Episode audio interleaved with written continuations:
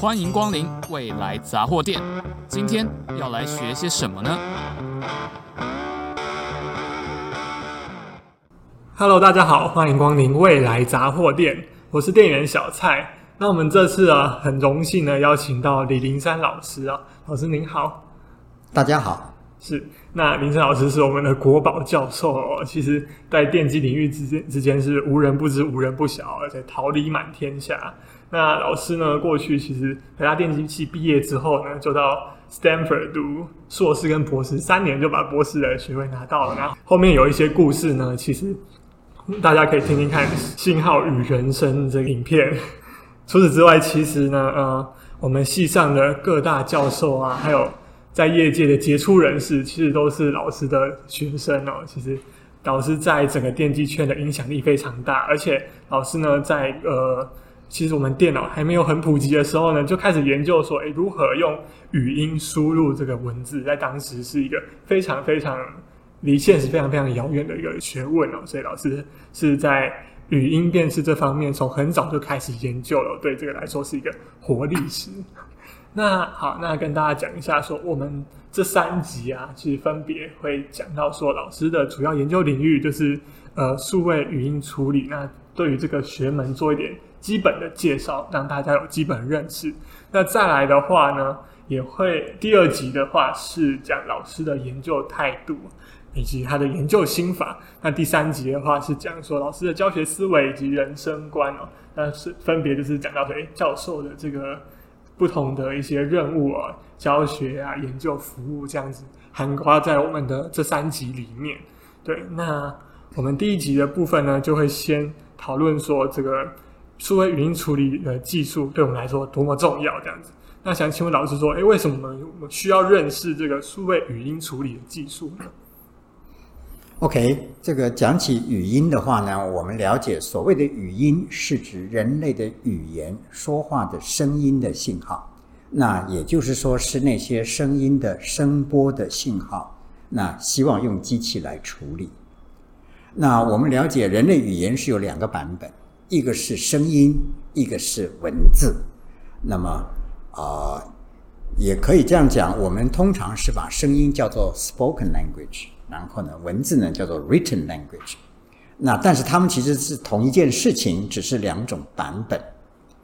那我们讲的语音处理是指处理声音的版本那一部分，但是事实上，声音信号里面讲的呢，也就是这些文字的字词句的声音而已。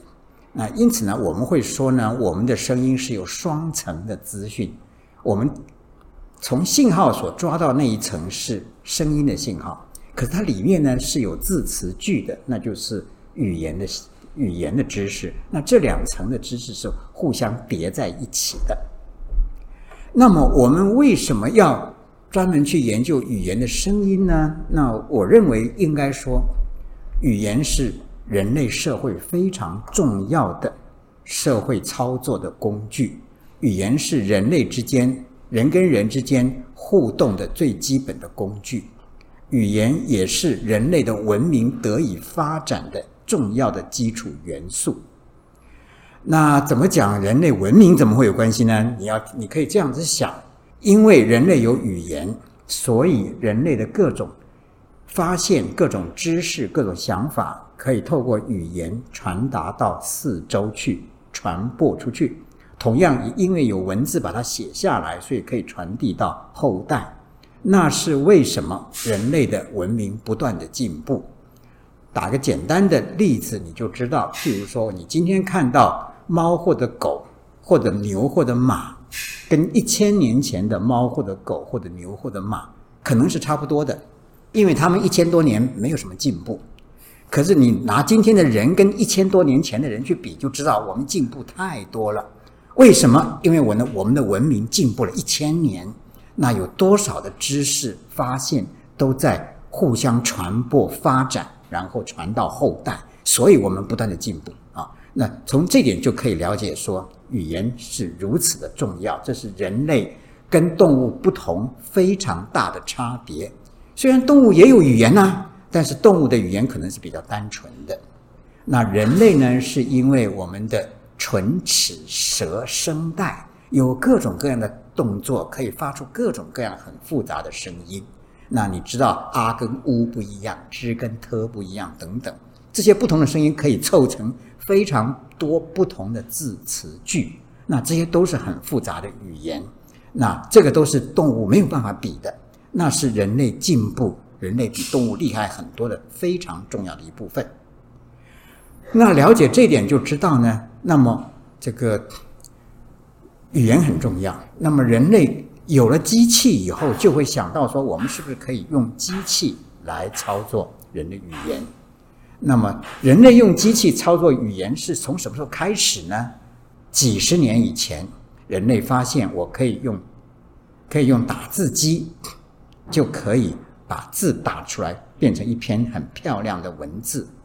这这个比起用手写是又方便又快。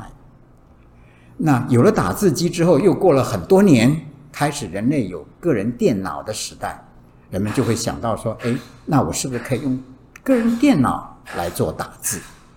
那比起原来打字机它好太多了，因为你可以把这个机器打进电脑之后，用软体来操作它，有各种的这个这个文字处理的的方法啊，文书处理的工具、软体工具可以做得非常方便。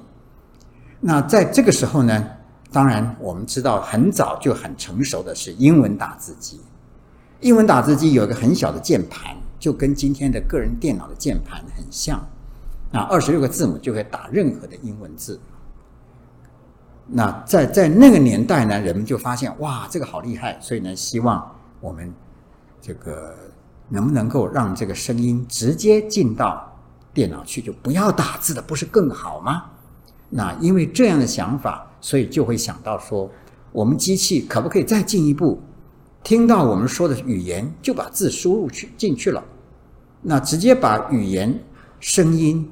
直接把这个语言的声音就转换成为文字，让电脑直接收收进去就好了。那这个也就是我们所谓的语音辨识，也就是 speech recognition。那如果做到这一点之后呢，当然有另外一个一个想法了，那就是那这个电脑里里面出现的任何文具，我们也可以让机器替我说出来。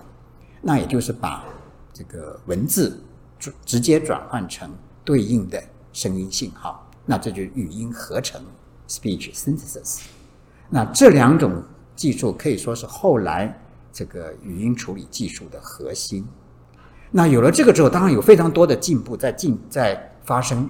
譬如说呢，由个人电脑变成手机了，那等等。那你知道，你今天大家手里都有手机，你都可以对着手机随便说话，你的语言就进入手机的，直接就。打字都不用打，按钮都不用按就进去了，等等。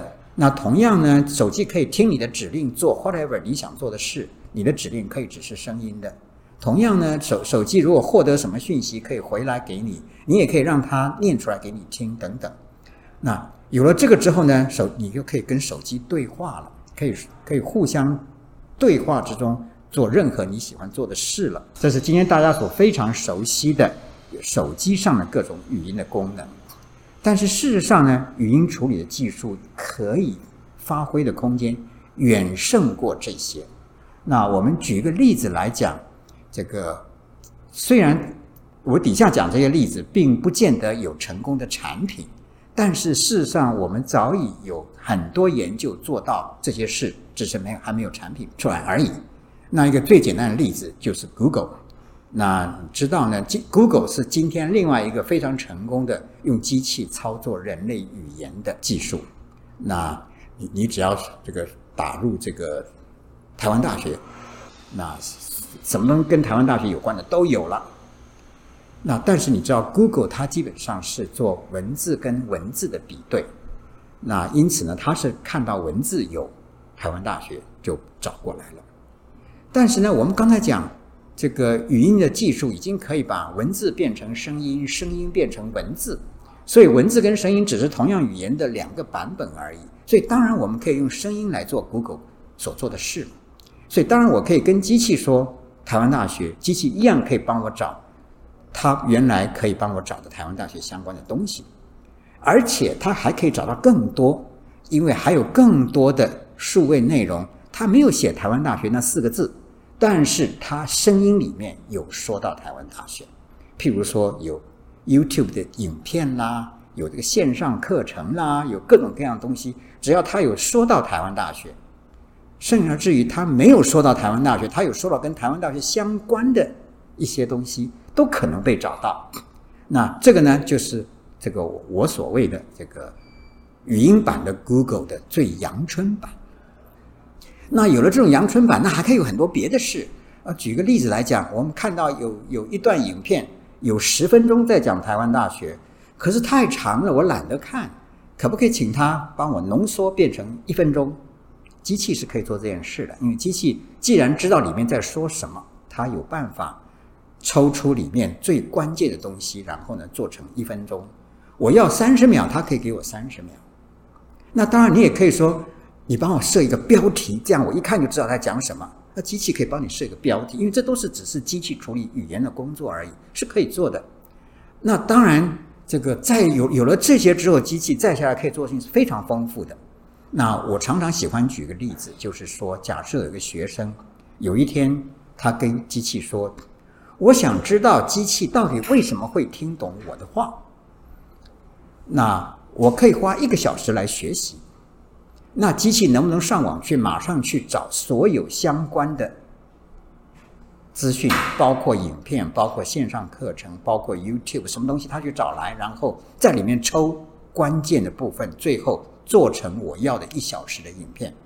那应该是技术上我们觉得是做得到的，只是今天还没有人愿意下的功夫去做这样一件事而已。啊那那个呢，我是称为是这个这个语音版的 Google 的这个完整版，应该是那样的啊。那这个，所以呢，以上这些所说的，也就是说，我们这个做语音语音处理的啊，我们的目标是非常多的。是。那其实老师刚刚提到的这个语音版的 Google，是不是老师在您的实验室里面有开发出一版比较，老师说比较阳春版的这个版本？然后可以建立一个知识的体系，这样子。是的，也就是说，我们我们其实实验室做了很多这类的事，不过都是只是用非常小的 database，然后呢，做个非常小的一个 prototype，说这些事情是可以这样做的。但是呢，当然真正的这个网络上的的这个数位内容是多得不得了的，那就不是我们学校的实验室可以做的，那只有这个产业界才有办法做的，就是了。是。对，那想请问一下说，说就是数位语音处理有哪一些重要的方法？那以前是怎么发展的呢？因为老师毕竟也是从呃从很早以以前就开始钻研了，一路走来应该有经历过很多不同的阶段了。想请请老师聊聊这个部分这样子。语音处理部分，因为走了很多年啊，我们一开始应该说早在上一个世纪的七零年代。就已经有很多人在做这方面的研究。那从那个年代到现在，我们应该说是每每一个阶段都不断的在发展，有很多进步。可是呢，不管怎么进步，一直没有成功的产品让大家看到可以大家喜欢用的，一直没有。那从七零年代一直大概到二零一零左右，那二零一零可能是第一次。这个人们发现，哎，有一个产品出来，而居然大家都喜欢用它，那就是 Apple 的 Siri，那是二零一一年推出来的。那这个后来我们大家去注意，哎，那个 Apple 的 Siri 跟我们之前几十年，从七零年代、九零年代、两千年做了那么多东西，有不同吗？仔细看看，发现其实它用的技术。其就是过去的那些技术一路一路发展过来，那唯一的最明显的一个不不同，就是到了二二零一零左右的时候，这个机器的这个进步的太快了，所以呢，软硬体变成有超强的软硬体，超强的机器。当机器变那么厉害，然后呢，data 变成那么多的时候，那好好训练它，它就变厉害了。嗯。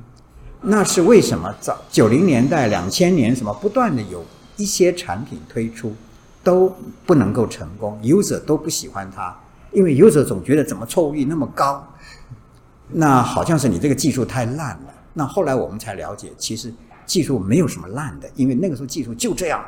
可是那个年代因为机器太破了，然后 data 太少，所以训练不好。那所以真正成开始有成功产品呢，应该是二零一一年。嗯，那那个时候我们有一个说法，说的就是说我们从前大家很努力的做很多很好的风筝，不过呢，一放上天它就掉下来，因为天上没有风。哦。那一直等到二零一零年左右呢，哎，有人做了一只小风筝，居然一放，嘿，它就冲上天去了。原来那个时候开始刮大风，那从那个以后，满天都是大风在刮。那么于是呢，大家就可以东做一只风筝，西做一只风筝，只要还可以飞，它就飞了。那就是今天的这个语音世界，就是那样的。是。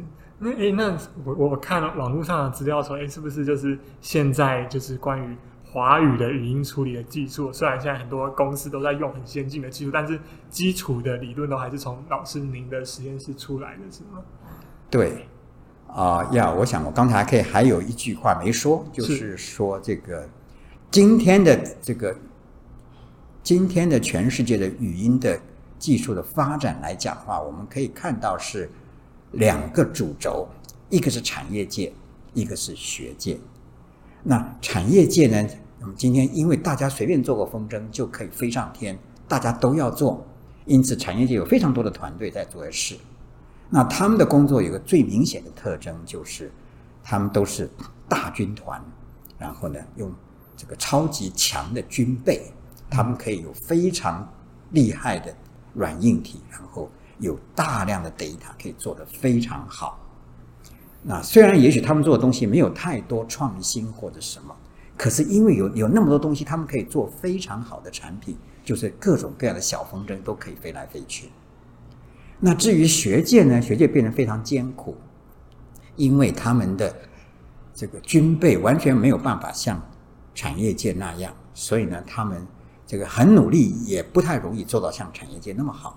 那他们只能说，希望我我有各种各样的创意，可以做一些你们产业界不会做的事等等。所以呢，是属于比较辛苦的阶段啊。那今天仍然是这样，全世界的产业界跟学界都有这个情形。好，那现在回过头来讲华语，那华语我们是早在一九八零就开始啊，一九八零就是我四十年前，对，四十二年前啊。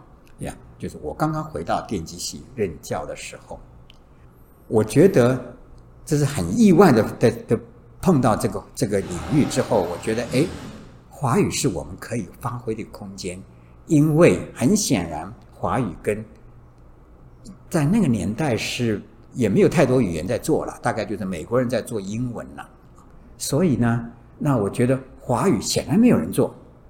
要做华文华语，应该是有非常高的创新性，因为必须跟他们都不一样。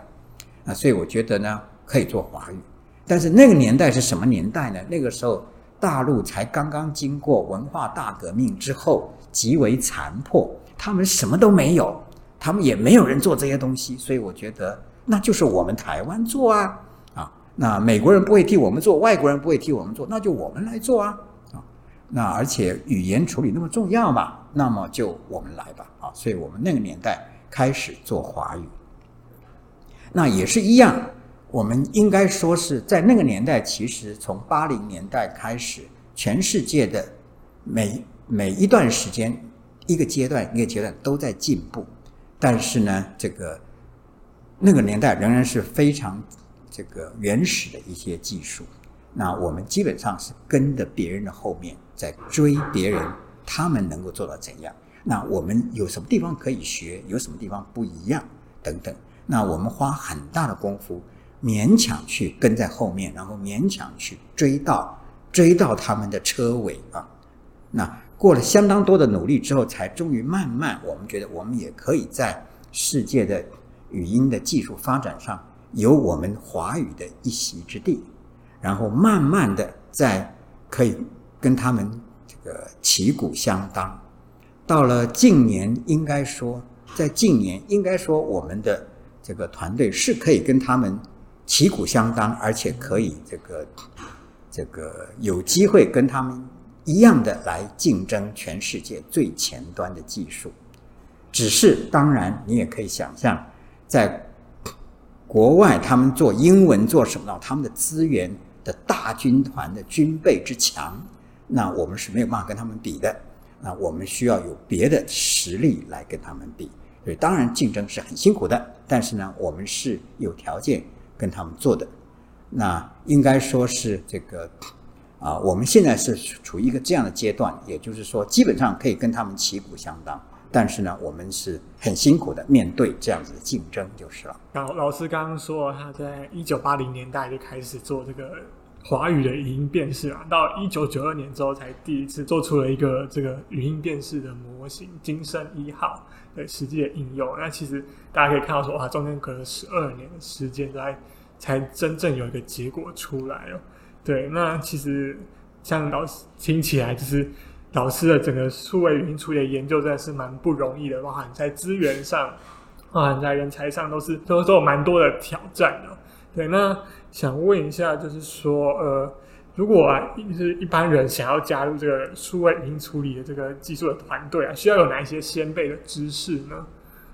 对，那需要哪些基础？那其实我刚才说到，已经说到，譬如说呢，第一个要能够分析信号，那然后呢，再从这个分析了信号才知道哪个音、哪个信号是哪一个音，然后再看那个音对应到应该是什么字、什么词、什么句等等。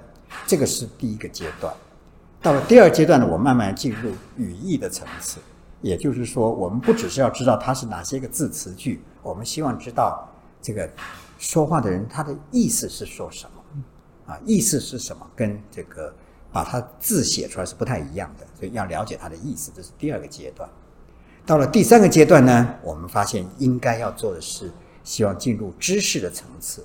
因为我们知道网络上的数位内容有非常多的内容是声音，而那些声音里面有非常丰富的知识，就像是这个线上课程或者像是这个 YouTube 影片等等，会有非常多的知识。那于是呢，如何去整理分析里面的知识？那那是第三个层次了。那因为又要做这么多事的关系，所以呢，这个事实上。所需要的基础知识是蛮多的，那你可以想象呢，第一件事情就是要会分析信号，这是第一个要求。然后再来呢，是我们如果有能力分析文句，那很重要。虽然文句不是声音，但是呢，声音最后你它讲的是文句，所以也要分析文句。那再来呢，到了大概是两千年以后，我们发现其实最好的技术是。我们本来没注意的，啊，其实我们也在用的，我们不知道的。那后来我们知道这种这种技术叫做机器学习，啊，因为我们本来从八零年代、九零年代开始，我们就是在训练机器根据 data 来学习，所以我们本来就做这件事的，是当时不知道叫这个机器学习这个名字，但是到后来知道这个叫做机器学习，而且我们发现机器学习有非常丰富的新的发展。所以再下来就发现，用非常多的机机器学习的技术，又可以有很多的进步。那再到了后来，应该是大概两千零六以后，是 deep learning 出来了。那当然，deep learning 出来的的背景就是机器变得很厉害，data 变成很多，于是你就可以训练很深层的机器，于是就变得很厉害了。那就就到后面一个阶段就变成 deep learning 了。那所以呢，你需要哪些基础呢？我们可以想象，第一个分析信号，第二个分析文具，第三个机器学习，第四个 deep learning。那所有这些东西都有一个第五个重要的东西，就是城市能力。那并不是说做语音一定要这么多东西，应该说呢，语音的问题非常辽阔。那么这些东西总共就 cover 做语音里面所有的问题了。但是呢，这个对每一个个人而言呢，他不是一定要全部都会。那如果有的人这一块不会，他可以做别的部分。啊，这个这个是有的啊。我们简单举例来讲，譬如说很多资讯系毕业的同学，他们没有修过信号的课程，但是呢，哎，他们也可以做，就是不要不要去碰信号信号那一块就好了，做别的就行。那这个电机系毕业同学，很多人他没有修过这个分析文具的的这个理解文具的这个课程。但是他他他可以不做那一块就行了啊，等等，这都行的。那只是说呢，有些是今以今天在做这个语音技术来讲，大概有些东西是无可避免的。刚才讲一个城市能力是绝对无可避免需要的，一另外一个呢就是机器学习跟 deep learning 应该是无可避免，都是需要的。是那那我自己本身蛮好奇就是说，如果要分析文具的话，需要学那种文学院的那种语言学吗？语义语用学这样子？倒不见得是文学院的，应该是比较像这个资工系的这个自然语言处理这种啊，也就是说，它是把我们的文字拿去分析，其实也是也是机器学习，然后也是要 big data 这个这个 big data 来来做，也是做 deep learning 一样的啊。只是说它做的不是信号，而是文字、文具。那在我们而言，因为我们信号后面那一层就是文字，所以呢，也一样是需要那些东西的。对，那老师在早期就是还在很草创期的时候，是不是那个时候的电脑效能还不够发展这个语音处理的功能，所以还要额外自己做一些硬体设计，才有办法符合就是呃需要的规格，对不对？对，那个实在是。够辛苦的，那是为什么？我我晶片我也做过，这个什么平行程式我也写过啊，我什么都做过，就是因为那个年代什么都不行啊，我们就必须自己来，就这样子这所以就是一整套从头到尾都要会这样子，是吗？那真的很厉害。那是不是跟老师就是呃从以前到现在的学习也有关系啊？就是有跨蛮多领域的这样子。对，那是我我非常喜欢一再说的，就是说这个。我们读书啊，要这个多做加法，少做减法啊。嗯、就是凡是你发现哎值得学的东西，就去学嘛啊。你多学一块，你将来机会就多一块。嗯、那那我想我是少数始终很认真的在多做加法的人，所以我是做非常多的加法。那其实语音对我而言，就是某一次。偶然加到加上来的加到的东西 啊，所以这个是我们等下后面的部分会跟大家稍微讲一下，说，哎，老师为什么会突然来做语音，然后一做就做了那么久这样子？对，那接着我们就继续围绕在语音处理这个知识的部分哦，就是想问一下，说，哎，这个语音处理研究在国际上发展如何？那台湾跟国际的关系又是怎么样？那我想，也许可以讲说，今天的语音世界，是我们刚才讲这个最大的团队，几乎都是产业界，他们他们这个有大部队、大大军备啊，他们可以做非常多的事。那啊、呃，然后那你大概可以发现，其实哪些产产业界呢？几乎所有的主流产业界啊，嗯、那我们随便想。他们都要语音技术啊！啊，我们举例的举例来讲，Apple 要不要？Apple 当然要，要他他要他要卖手机，他怎么可能不要呢？啊、嗯、，Facebook 要不要？当然要啊！他他的这个这个 user 在使用 Facebook 中间要不要用语音呢？当然要啊！那你说 Google 要不要？Google 要啊！那它的那些就它的多少功能都需要语音啊等等。那进一步你也可以讲呢，譬如说那些。网络公司或者网络产业、通信产业要不要？要，因为这个网络通信中间，网这个语音都可以发挥很大的空间。那你说那些做硬体的、做电脑的要不要？要，因为这个硬体呀、啊、电脑啊、手机呀、啊，这个或者是什么，他们也一样都要用。你譬如说做做这个电子表的啊，什么，他们都要用语音呐、啊，哦等等。所以呢，应该说是这个。几乎各种产业，很多很多都会需要用语音，但是也有一个共共同的特点，好像语音都不是他们的主流产品啊，嗯，这点很特别。也就是说，语音不是语音本身不是一个主流的产品，或者这个主流的中央不是的，但是它是在各种产业的主流产品里面的一个重要的元素。那要要做把那些主流产品做好，它需要有这个元素。那几乎大家都需要它，甚至于做晶片的，它要不要做语音的晶片？要啊啊！所以这个都一样啊。那所以说，其实呃。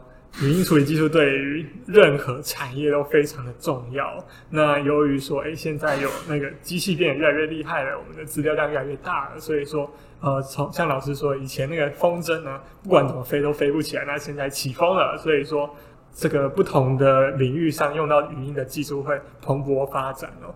那想请问一下老师说，就是那这样我们可以想象说，未来的世界会因为这些语音技术的出现而有哪一些改变吗？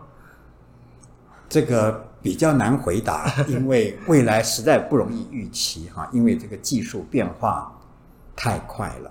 那我常常这样形容，就是因为风太风刮得太强了，所以呢，很多风筝一不小心线就断了，它就乱飞了啊。那乱飞之后呢，它会飞成怎样？我们实在很难预期啊，因为它不在我们手里了，它就这样乱飞了。那这个也许你譬如说这个 GPT 这个什么 Chat GPT 这种东西，就是一个一个很好的例子，它就在乱飞了啊。然后 那然后不是只有它一个人乱飞，有很多风筝都在那样乱飞了。那所以未来会怎样？那我们只能说大家拭目以待嘛啊，看看看看它会怎样。对对对，我感觉说现在近期应该会有蛮多新的应用出现的。哎，那搞不好说老师刚刚说的用语音版的 Google 也是以后会蛮有机会可以出现的。我希望会，但是最主要是说语音，我我讲的语音版的 Google 是一个非常高的目标，是那需要有产业界的团队，然后他愿意投入非常多的资源跟人力 啊。那我觉得是技术是有办法做的，嗯，但是呢，要有要有人愿意投入非常多的资源跟跟人力，然后。好好的把它做出来，然后呢，那当然就是说做出来得赚很多钱，他人家才愿意往下继续往下做嘛，对不对？那能不能赚很多钱呢？这个是要靠经营的能力的啊。所以这个就好像 Google 有一天忽然做成功了，之前别人就是做不成功嘛，啊，他就做成功了，就一样，就是说要有这个产业的力量才有机会，就是了。对，那目前还要等等更大的风来，才有办法飞这么高这样子。对。好的，那我们这一集啊，就是有简单讲一下说，哎，语音处理有哪一些用途，为什么重要，然后它还有哪些发展哦。那其实啊，声音跟文字哦，其实都是我们传递讯息很重要的载体哦。那它的特性也不太一样哦，像是说，哎，在产出的时候啊，讲话比我们写字还要快，声音比文字的产出还要快。但是我们在接收的时候，其实一样的资讯量，我们用阅读的会比用听一堂课。或是听一段话还要来得快很多，这个是语音跟文字的差别哦。那这个就是老师在研究，诶，这两个之间怎么转换？那要怎么样达到说让我们的呃吸收更有效率，或让我们的表达，让我们跟机机器的沟通更有效率？这个就是语音文字之间的一些转换的工作。是，那我们这一集呢，就是讲到这边。那下一集的话呢，老师会跟我们分享说他在研究上面的心得，还有老师之前研究的故事。好的，那未来杂货店，我们下一期再见，谢谢大家。